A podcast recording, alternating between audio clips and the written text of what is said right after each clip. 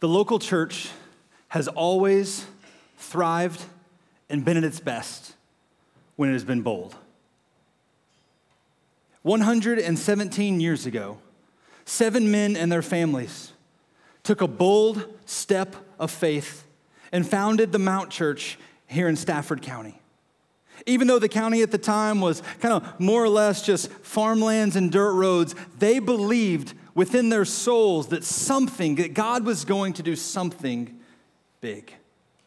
Over the next several years, as the mount continued to grow, eventually reaching around 50 people, at which point these men, these families decided to take another bold step of faith and build their first building.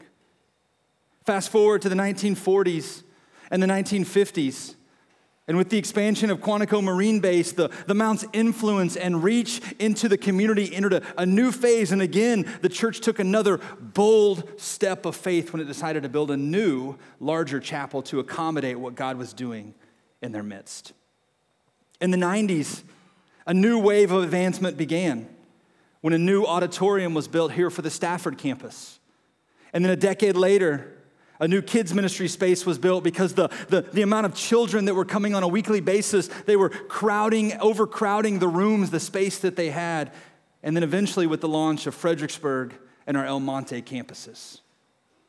For 117 years, despite the, the methods changing during that course of time, the message has remained the same. That we as a church exist to make a difference for one more. Everything we do has been about pointing people to the story, the life changing story that is the good news of Jesus, so they will hear it and experience his grace and forgiveness and love and mercy for the very first time. In fact, if you've been around for the amount, any amount of time, you've heard us say this before, but those of you that are new, just so you know, we say we exist to make a difference for one more. It's all of our prayer life goes towards this idea. All of our passion, all of our energy, all of our creative planning, all of our strategy, the way we manage our finances and steward what God has given us, it all is geared towards this idea that we exist as a church to make a difference for one more. We long for, desperately pray for, hope for people who are far from God, who don't have a relationship with Him, to come to saving faith in Him. And then for those of us that have saving faith in Him, we long long for, we pray for, that we make a difference by going deeper and deeper and deeper into our faith on a consistent basis. And for those of us that are growing in our faith, we pray that we would make a difference by being sent out into our communities and all over the world to share the story of Jesus with others. That's why we exist. And so today, we're beginning as we kick off our Together campaign Here's what I have been praying for you, and I just want to be as forward with you as I can. Over the last 13 to 15 months, I have been praying for this moment. Today marks a defining moment in the life of our church. And I have been praying that as we go through the next 30 days and then the next several years, that what God is going to do in and through us, when we look back, when we re- reflect back on what happened in our lives and the impact in our community and the world all around us, my prayer is that it will be a spiritual marker, that what happened during this Together campaign will be a defining moment, not only in the life of our church, but in your lives individually and for all of us collectively to look back and say, what happened only happened because of what happened during that Together campaign. Because, and I don't know if you've caught this in Scripture, those of you that read it regularly, but it seems to me like when I read Scripture, God loves to do the impossible in situations that we as human beings think are impossible. You see this over and over again in Scripture. In fact, when Paul is referencing the church in Ephesus, he writes to him this way. He says this, and remember, it says, Now all glory to God who is able through his mighty power. He's talking to the church and he says, It's not through your creative genius. It's not through your use of lights. It's not through your strategy. It's not through this or that or the way you do it. No, it's through His power at work within us. What is His power working in us? It accomplishes what? Infinitely more than we might ask or think. So he tells them that good news, and then he tells them this, and I love this. He says, Glory to him in the church and in Christ Jesus through all generations forever and ever. Amen.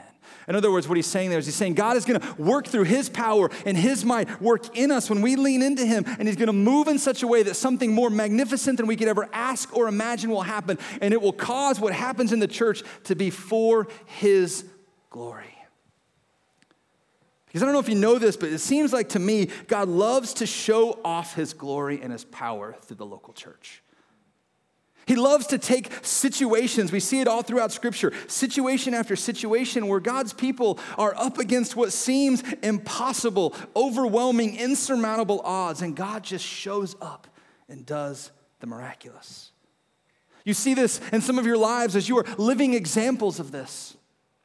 You see moments where we, we, we, hear a story about a marriage that is it's, it's over and it's dead and it has no life and no intimacy, and there's just no way they're ever gonna get through this, and it's ultimately gonna end in divorce, but then all of a sudden God does the impossible. You see this in relationships. Maybe it's a relationship we have with our, our son, our daughter, or one we have with our parents, or a sibling, or somebody in our lives, and the relationship is just so strained and dead that there's no way we will ever move past what happened. There was too much heartache and too much pain and too much brokenness, but God steps in and does the impossible and completely changes hearts. We see this when we celebrate baptism. We see people who enter a water and they're publicly proclaiming that I was once dead and lost. And look what God did the impossible. I have the privilege of seeing this each and every week. As the end of the service, I always ask people to, to pray, and I ask them, if you want to receive Jesus as your Savior, raise your hand. And I have the privilege every single week of seeing people through tears in their eyes raise their hand as they cry out to God for forgiveness and salvation from their sins for all of eternity. God does the impossible, even still to this day. He loves to show off His glory. And this morning, maybe you just need to hear that. Maybe you're going through something right now in your life, and we'll just pause for a minute. Maybe you're going through something in your life right now, and it feels like you're up against the wall.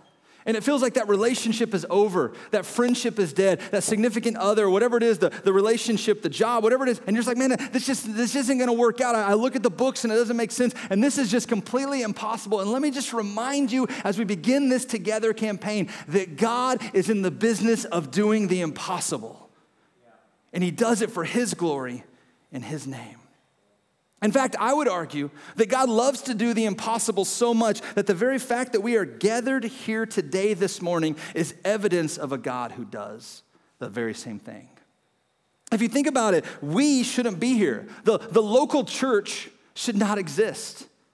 Right? If you, if you think about it, the local church, as we gather and we worship and we open scripture and we do community and life together, it should not exist as an organism, as an organization in our world because it had one of the most unlikely beginnings of all beginnings. In fact, if you take a look at the final words of Jesus said, this is where we find sort of the beginning of what is the story of the local church. In Matthew chapter 28, Jesus says this. Then Jesus came to them. He gathers his 11 followers, the, the disciples that are left, and he says to them, and he's going to say something. And watch what he says to them. He says, All authority in heaven and on earth has been given to me. In other words, Jesus is saying, I have supremacy, I have preeminence, I am in charge, I have all authority, I have all the power, and it has been given to me. And he says, Therefore, because of my power, because of my spirit, because of my ability, therefore, you are to go and make disciples of all nations I'm going to pause. He doesn't say some nations, he doesn't say Israel. He doesn't say just people in the Middle East. No, he says of all nations, baptizing them in the name of the Father and of the Son and of the Holy Spirit, and teaching them to obey everything I have commanded you. And surely I am with you always to the very end of the age. This is what theologians would call the, the Great Commission. It's a commission, it's a statement, it's instructions, it's a command that Jesus is giving his original followers. He is telling them something that they are supposed to do. He is saying, You guys who have decided to follow me, my disciples, your mission, your commandment, your instructions, what I'm commanding you, commissioning you to do, is you are to go out into all the world and you are to tell them about me. The good news that is my story my life, my death, my resurrection.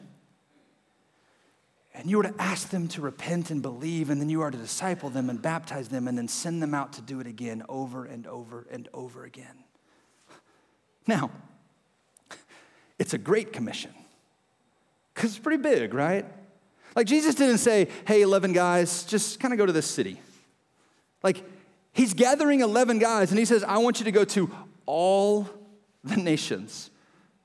And the irony and maybe the, the humor behind Jesus gathering these guys to tell them to go do this great big mission commission thing is that the guys he's gathered are the most unlikely guys that you would ever expect to fulfill what he asked them to do.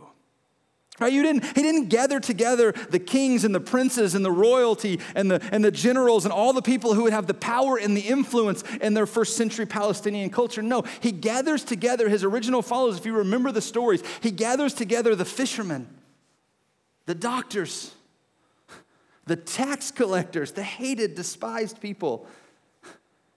And he says, You guys, go into all the world and make disciples. That seems pretty impossible. And then 10 days later, they're gathered together in a room praying. And the Holy Spirit arrives. And Peter, maybe one of the least likely to do this, stands up. And we read in Acts that Peter stands up and he just begins preaching boldly, telling people the story of the good news that is Jesus. And we're told in Scripture that 3,000 people respond and surrender their life to Jesus. And the local church is born. And then what you see is believer after believer faithfully, boldly, obediently stepping into this mission, this commission, this great thing that God has called them to do. And they are boldly sharing their faith, boldly making disciples, boldly baptizing people, boldly sending out more, this reproducing that's happening over and over again, boldly doing these things. And what started with this, this group of 11 after just 10 years grows into what most theologians and scholars would say a group of around 20,000 people. And then, through the work of people by the name of Paul and other missionaries, this story, this impossible thing, begins to move from kind of this first century Palestinian Jerusalem area and it begins to go into Rome and to Turkey and to Greece and all these other neighboring nations. And what you see is, what you see is this movement that began with what the Roman Empire would consider to be the backwoods, the backwater area of the world that no one wanted to live to, that was full of deserts and no one wanted to be there. You see these people who began with 11 people in a backwater, backwoods area of the country, all of a sudden, the very emperor of the Roman Empire surrenders his life to Jesus. And the history of the world is changed. And since then, for thousands of years, every local church has taken its opportunity in its moment, in its space in history, to faithfully, boldly continue that mission of making disciples all over the world until you reach us today, 2,000 years later. And 2.5 billion people in our world have surrendered their life to the name of Jesus. It was the impossible. And here we are now. And the question for us is we've been passed the baton from those that have gone before us. We've been tasked with, as the local church, of shepherding this moment for God's kingdom and His redemptive history. It is our moment and our time. And the question is, what will we do with the opportunity or the moment that we have? It would be very easy for us as a church to, to look around and at all that we have and just kind of all that we've accomplished over the years and all that we've been blessed with and just kind of decide, like, this isn't that bad. Like we've done, we've done okay.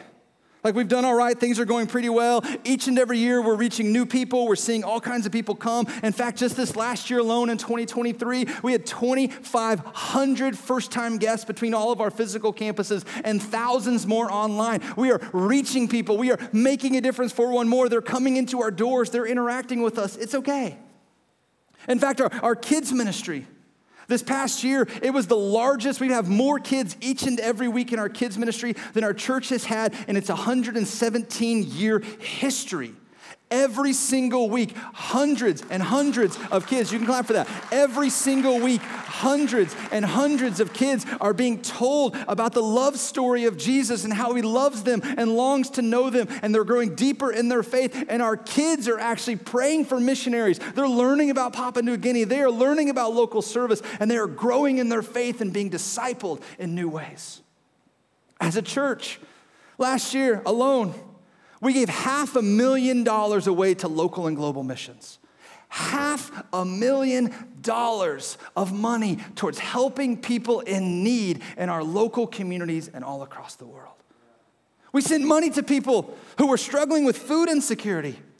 People who were debating, do I need to abort this baby or what do I do? And they're going to pregnancy centers and we're resourcing them, we're helping them. We, we're not just our financial investment, but countless thousands of hours of our people as a church volunteering at these organizations, serving their neighbors, serving their community, serving their city, being the hands and feet of Jesus to the world around them. And you think globally, we are literally, you just heard from Jason, we are literally helping a new people group learn the story of the Bible for the very first time. Last year, we had almost 200 people publicly declare in baptism that Jesus did the impossible in their life. Yeah. Last year, we had the privilege, our prayer team had the privilege of talking to around 70 or so, or over 70 individuals who raised their hand and then had a conversation about surrendering their life to Jesus and being saved for all of eternity it would be very easy for us to see all that we've done and say, This seems okay. We're doing all right. Let's just rest. Let's just take it easy. But that's not us. That's not the mount. That's not our history. We are not the type of people who settle. We are not the type of church that settles. Why? Because as a church, we will never be satisfied with the 99. Why? Because Jesus was never satisfied with the 99. Jesus was never satisfied with the 99. We see this all throughout Scripture, but there's this incredible section of Luke chapter 15 where there's three stories about things that are lost. And one of the stories is at the beginning of Luke chapter 15, and I want to read this with you because I think it speaks to the heart of Jesus. And his heart is really the heart of the local church. It says this If a man has a hundred sheep and one of them gets lost, what will he do? I don't know. What will he do? Tell us, Jesus. He says, Won't he leave the 99 others in the wilderness and go to search for the one that is lost until he finds it?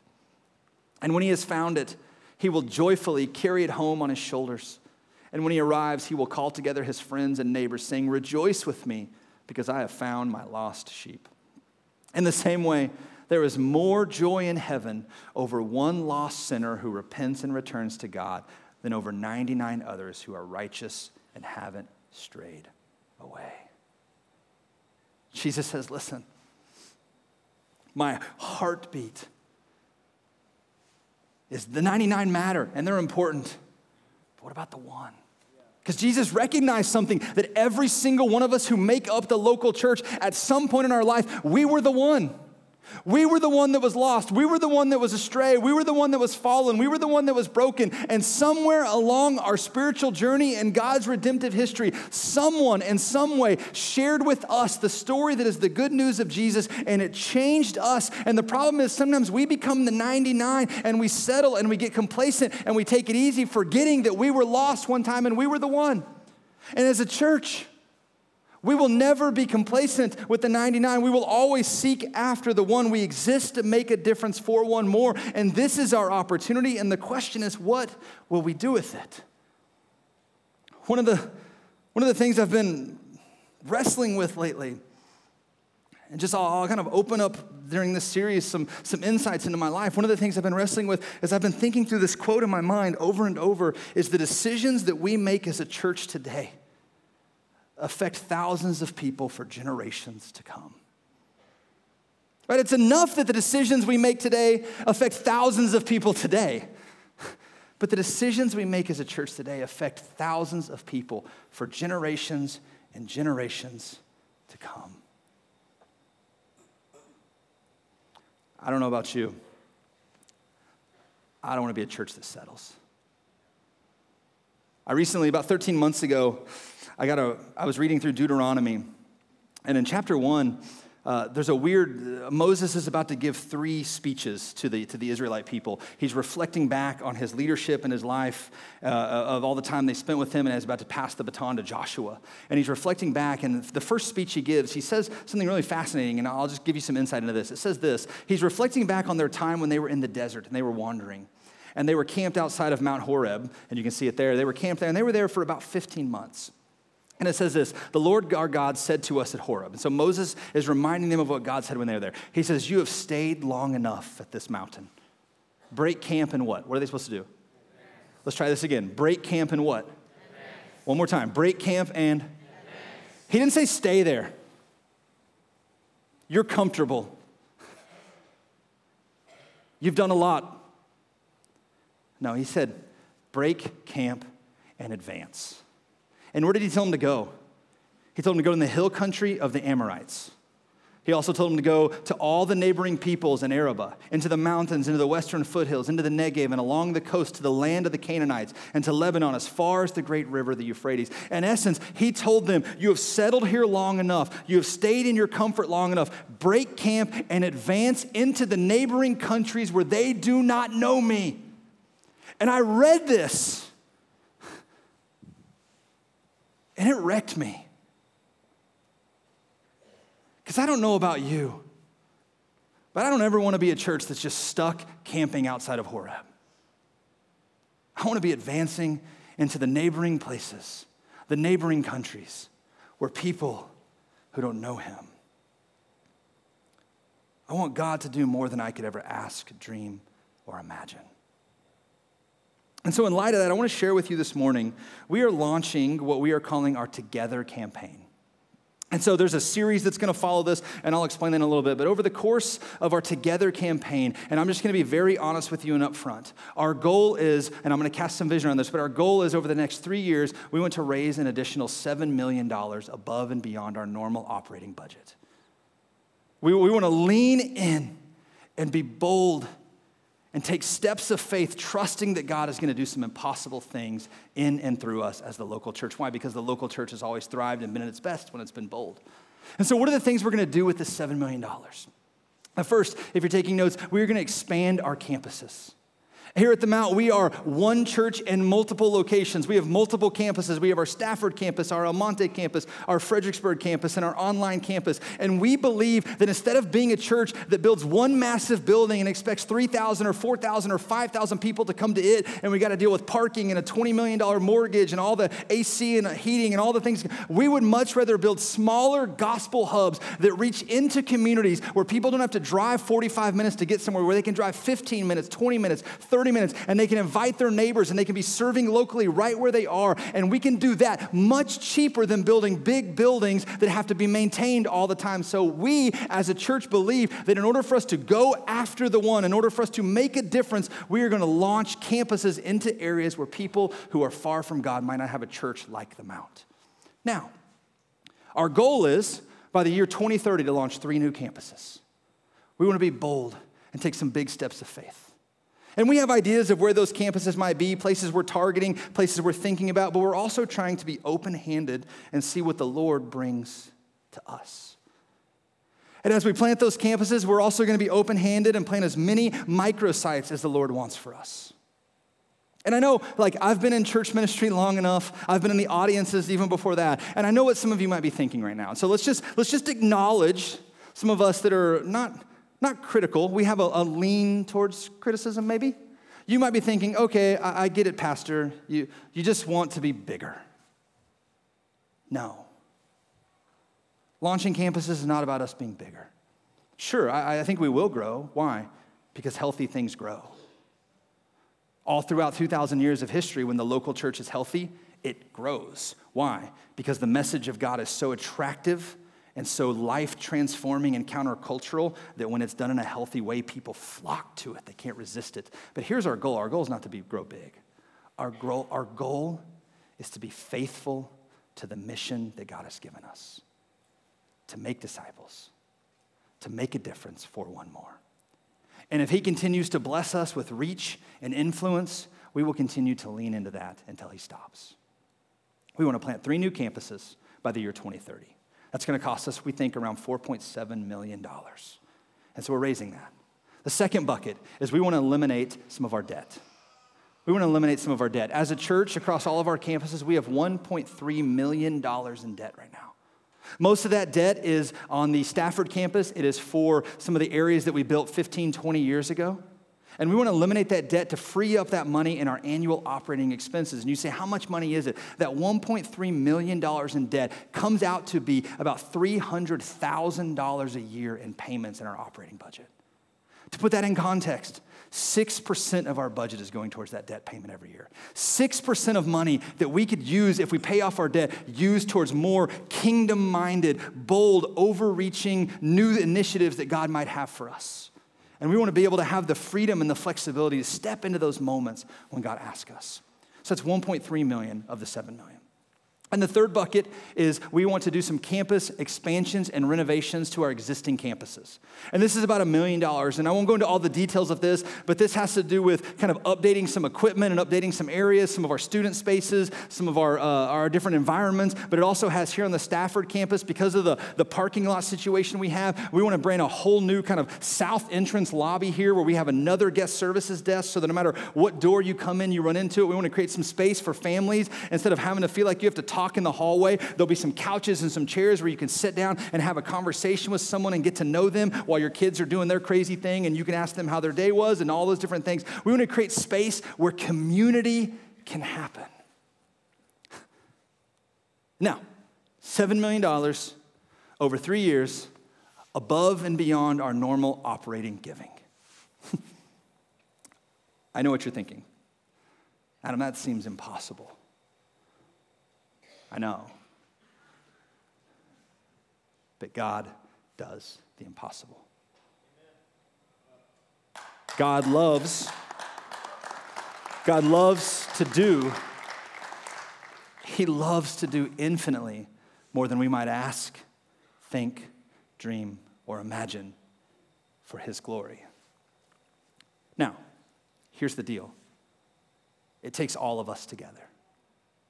In fact, our, our number one goal for this as we seek to raise $7 million is this 100% engagement. We want every single person who calls the Mount their home to be engaged in some level or another. And what that means, and we'll unpack this in week three, but here's what that means. That means when we seek 100% engagement, that means that there will be all of us can do something. And you'll see these on the screen. All of us can do something, and some of us can do more, but a few of us can do the unthinkable.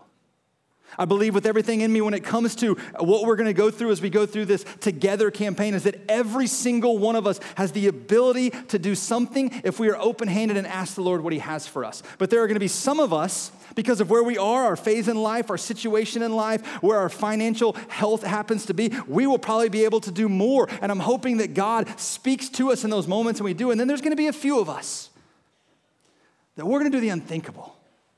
Because the season we are in in life, we're ready to leave that legacy gift and do what seems impossible.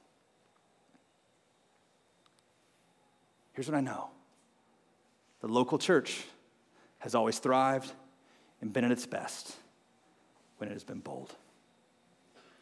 God did not give us a small mission. His mission was not for some to know about Him. It was for all the nations, all the people. People's lives and eternities hang in the balance. This is a big mission. And because it's such a big mission, it requires this tremendous amount of spiritual boldness on our part. It's the kind of mission that isn't accomplished by like small thinking and closed fists. It's the kind of mission that requires kingdom minded, big dreaming, bold thinking, risk taking people who lean into God and open their hands and just say, God, use me in whatever way you want, and I will follow and go, just like the thousands of years of people who have come before me to get me to the place I am now. God, the local church, not just local church, but God's people have always thrived and been at their best when they have been bold. Scripture is full of this. You see the example of God's people when they're in Israel and they're in slavery, and Moses leads them out into the desert and they're riding their way, walking their way towards the Red Sea, and they get to this place where they're up against the Red Sea and they look behind them and there's all these Egyptians, and it seems impossible. They say, There's no way we can cross this Red Sea. We're gonna die. They're gonna trap us here. And then all of a sudden, Moses stands and the Red Sea parts. God did the impossible. But don't miss this. The people of God still had to take the bold step of faith onto that dry land, not knowing, are we going to get halfway in the water's cave? You see this again after 40 years of wandering in the desert when the Israelites are finally going to the land of Canaan, the place that is theirs.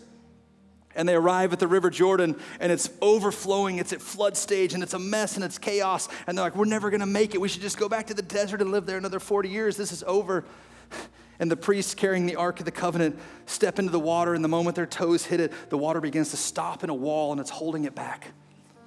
But the people of God still had to take that step of faith. One final example you see this in the New Testament. When Jesus finds his original 12 followers and he says, Follow me into something that is unknown and quite honestly seems impossible. And they have to decide do I hold on to my livelihood and my comfort? Or do I take the bold step of faith and drop the net? And then my favorite example of them all is found in the New Testament as two guys by the name of Peter and John.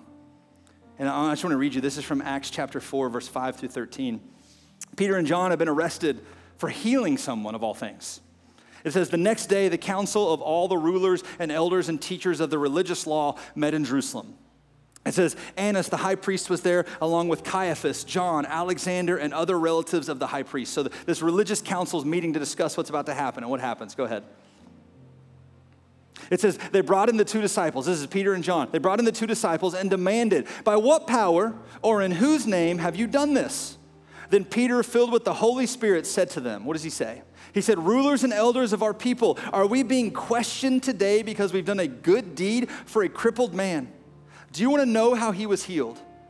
He says, Let me clearly state to all of you and to all the people of Israel that he was healed by the powerful name of Jesus Christ, the Nazarene, the man you crucified, but whom God raised from the dead. For Jesus is the one referred to in the scriptures where it says, The stone that you builders rejected has now become the cornerstone. There is salvation and no one else. God has given no other name under heaven by which we must be saved. So he says all this, right? He tells his religious leaders this. Now, I need your participation. The bold words, because they're bold. The members of the council were what? Amazed. They were amazed. Why? Because they saw the they saw the boldness of Peter and John. They're amazed at this boldness, for they could see that they were what? What were they were? They were ordinary men with no special training in scriptures. They were amazed at how bold they were being just ordinary people. And then they also recognized that they had what? Men who let me unpack. This is my favorite passage in all of Scripture, one of them. Like, let me explain what's happening. Peter and John boldly proclaim the story of Jesus, and the people around them are amazed at their boldness. They are, they're attracted to like, how, how are they doing this? They're so bold, I can't believe, and they're amazed by it. Why? Because they were ordinary men. In Greek, that word is idiotes. It means idiots. Like it literally means idiots. So these men are amazed at the boldness of Peter and John because, in their mind, this is just a big group of idiots. How could they do this? And then they realized they've been with Jesus. here's my prayer. As we go through this next month, and then the years after that, that we would be the type of church because of together, that people around us, not just us, but people around us would be amazed at our boldness because we were just normal idiots who leaned into Jesus. And so here's where we're going. As a four week series, and I, I, don't normally do this because I know you guys have really crazy schedules, but I'm gonna ask as best as you can during this series to kind of be here every single week because each week sort of builds on the week before it. And at the end of the series, or actually during this series, we'll have a booklet for you, and you can actually go online to, to uh, themount.org slash together, or there's a QR code on the seat back in front of you. You can scan that, and you can get information on our website. We've got a video for you about this campaign. There is also a 21-day prayer devotional where I encourage you for the next 21 days as a church, lean in and follow along with us as we seek the Lord and what he may have for us. In fact, I would personally invite you, our staff, the staff of all of our campuses, starting Monday, we're going to be fasting for the next three days. If you want to fast with us personally, go ahead and do that. We're going to fast and seek the Lord for asking Him to do the impossible and to do more than we could ever ask or imagine or dream over the next month. And then on February 25th, we're going to gather back together on that final Sunday of the, of the series. And I'm going to ask you to pledge. I'm going to ask you now to be thinking about that moment. To spend the next 30 days, and here's what I'm asking opening your hands and your heart and seeking the Lord and asking Him, what part do I have in sacrificing for together? The local church has thrived when it has been bold. So here's the question Will you join us in seeking the Lord as we move forward together. Let's pray. Jesus, we are so thankful that you're that you are in charge of the local church. God, we are so thankful that you are a God who is bold and big. And God, you have a heart for every single person, not just the 99. God, I pray that we would be a church that mirrors you in our faithfulness to your scripture, in our faithfulness to worship you, in our faithfulness to point all glory to you and not ourselves. God, as we move through together, we pray for our church. We pray knowing that we stand on the shoulders of generations of people who have come before us. And this is our moment. And we lean in. As we continue praying, maybe you're here in all of our campuses and you would say, let me just, let me just kind of unpack the boldest thing you could ever do. Decide to follow Jesus. You would say, Man, I don't even know the story of Jesus. How can I decide to follow him? Let me just, as quickly as I can, tell you 2,000 years ago, Jesus Christ was born the Son of God. He lived 33 years of his life completely sinless, perfect, holy, humble. He was admired by everyone who knew him deeply, but the religious leaders hated him because of his piety and his religious devotion to his Father. And he died for you. He died for your sins. And if you don't like that word, he died for your selfishness.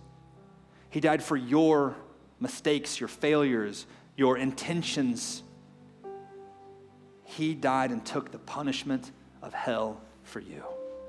And three days later, he rose from the grave, defeating sin, defeating death, defeating the grave. And by calling out to him and confessing him as your Savior and Lord, you too can have new life. And it is the boldest decision you will ever make. And you're not here by accident. Today may be the day that you are the one that he is calling to. So, across all of our campuses, with our eyes closed and our heads bowed, if that's you this morning and you want to surrender your life to Jesus, would you just be bold and raise your hand right where you are? I see your hands. If your hand is raised, I want you to pray with me. Father, I am a sinner. I need your love. Jesus, come into my life. Make me new. be my King and my Lord. Today, I surrender my life to you. Amen.